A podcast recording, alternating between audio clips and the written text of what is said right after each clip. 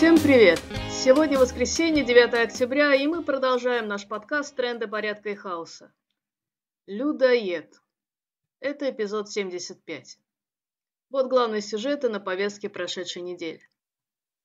Людоед, людоед, скольких съел ты на обед? Пока заметная часть россиян не испытывает энтузиазма по поводу мобилизации, агитация пытается воодушевить их идти на бойню. Вот военный корреспондент Александр Коц, не путать с группой Аркадий Коц, даже нашел людоеда и записал его обращение к мобилизованным. Людоед – это так называемый позывной бывшего директора кладбища, который теперь воюет против населения Украины. По сети широко разошлась цитата. Людоед посетовал на то, что с 19 числа из 23 человек у него осталось 7, поэтому люди ему нужны. После такого даже не возникает вопросов «для чего?». Стрелков, хваставшийся когда-то, что именно он начал войну в Украине, тоже не обошел эту цитату вниманием и возмущался. Как так можно лжануться еще и в информационной войне? Ой, ладно, как будто в первый раз. Просто правда о войне с многообещающим выражением людоедского лица, она вот такая есть, никаких мемов не нужно. Впрочем, они тоже появились. Так народное творчество переделало всем с детства знакомый стих Корнея Чуковского. У меня зазвонил телефон. Кто говорит? Военком. Тех, что ты выслал на прошлой неделе, мы давно уже съели и ждем не дождемся, когда же ты снова пришлешь к нашему ужину, дюжину, новых Алеш и Сереж. Кстати, сказку того же автора «Тараканище» сейчас тоже много кто вспоминает. Давай, Вася, ходу. Тем временем очереди на пересечение границы РФ не становится меньше. Население, что может, бежит от мобилизации. Мои знакомые пришли тоже за сыном, но он уже больше десяти лет как живет в Испании и плевал на военкомат с мадридской колокольни. Однако не у всех есть возможность уехать в Европу, для которой нужен и загранпаспорт, и виза. И тут мы передаем горячий привет всем критикам анархистской идеи об отмене паспортов и границ. Так что народ едет и в Азию, и на Кавказ. Интересно, Вспоминает ли кто-то, что тот же либеральный Светоч Навальный во времена своих хождений на нацистские русские марши призывал закрыть границы со странами Азии и Кавказа? А то понаехали. А теперь понаехали как раз россияне. Так что рулит интернационализм, а не дремучий национализм.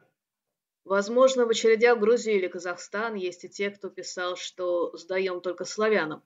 Что же, есть надежда, что такие люди смогут пересмотреть свое отношение к тем, на чье гостеприимство или терпимость им теперь нужно рассчитывать. Впрочем, двое друзей, спасаясь от мобилизации, смогли переплыть на лодке Берингов пролив и достичь территории США. То-то было удивление местных жителей. Тайга большая. Но как быть тем, кто ни на катере к чертовой матери, ни пешком, никак покинуть пределы РФ не может? В отсутствие большинства населения потенциала к массовому протесту, по крайней мере в данный момент, население саботирует призыв как может. Например, Алтай вроде не Чечня, где постоянно тлеет недовольство, а под призыв попало так мало людей, что даже появилась информация, что то ли никого не призвали, то ли сами не спешат приходить. Как бы то ни было, тайга большая. В самом деле, пойди найди тех, кто сам не пришел. А там и те, кто ищет, мало ли, заблудятся. А вот в одном карельском селе все мужчины просто ушли за клюквой. А что, ягода нужная, полезная, как раз самое время собирать. Им звонить пытались, и в соцсетях увещевать. Но на клюквенных болотах сигнал может не ловиться. А некоторые жители Брянской области прямо сказали, что не поедут на войну и все. Сейчас в лагере мобилизованных в белгородском поселке Солоте более ста человек, но уговор не поддаются. Видимо, там не догадались обращение людоеда зачитать. Вот он бы точно убедил. Интересное интервью взял у BBC у руководителя инициативы «Гражданин. Армия. Право» Сергея Кривенко. По его словам, Минобороны снизили наряд по Москве, потому что ожидали, что москвичи будут сопротивляться. А там, где люди не протестуют, можно увеличить квоту. Вообще сейчас логика Минобороны такая, что они берут там, где народ идет. Какой из этого вывод? Как и раньше мы писали, не берите повестку, не идите в военкомат. Идет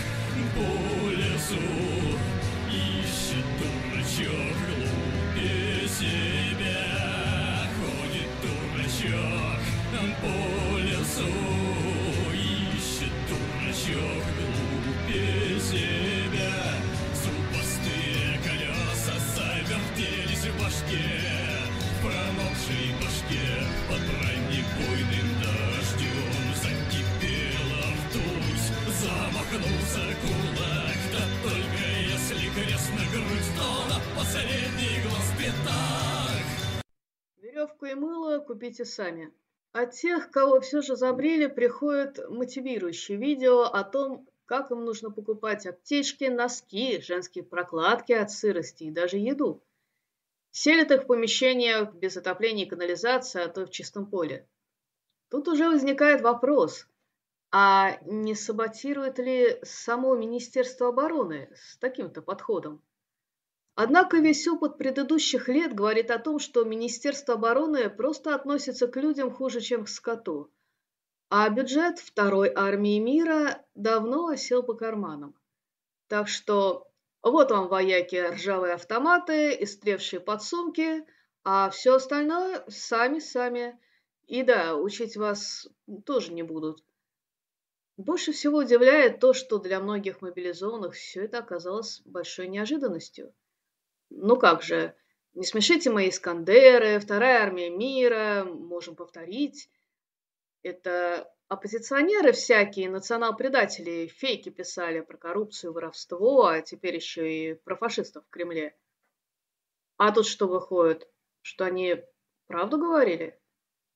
А может, все-таки царь хороший, просто бояре плохие? Людям, конечно, трудно расставаться со своими иллюзиями, но спать осенью в чистом поле или в холодном ангаре тоже нелегко. Так что у правды есть шанс, а в правде сила. Принесите мне ваших дедушек, я сегодня их за ужином скушаю. Мем, что Путин ест детей, давно уже не мем. Но такого еще не было. Сегодня из школы Некрасовки, Москва. Полиция забрала на допрос пятиклассницу.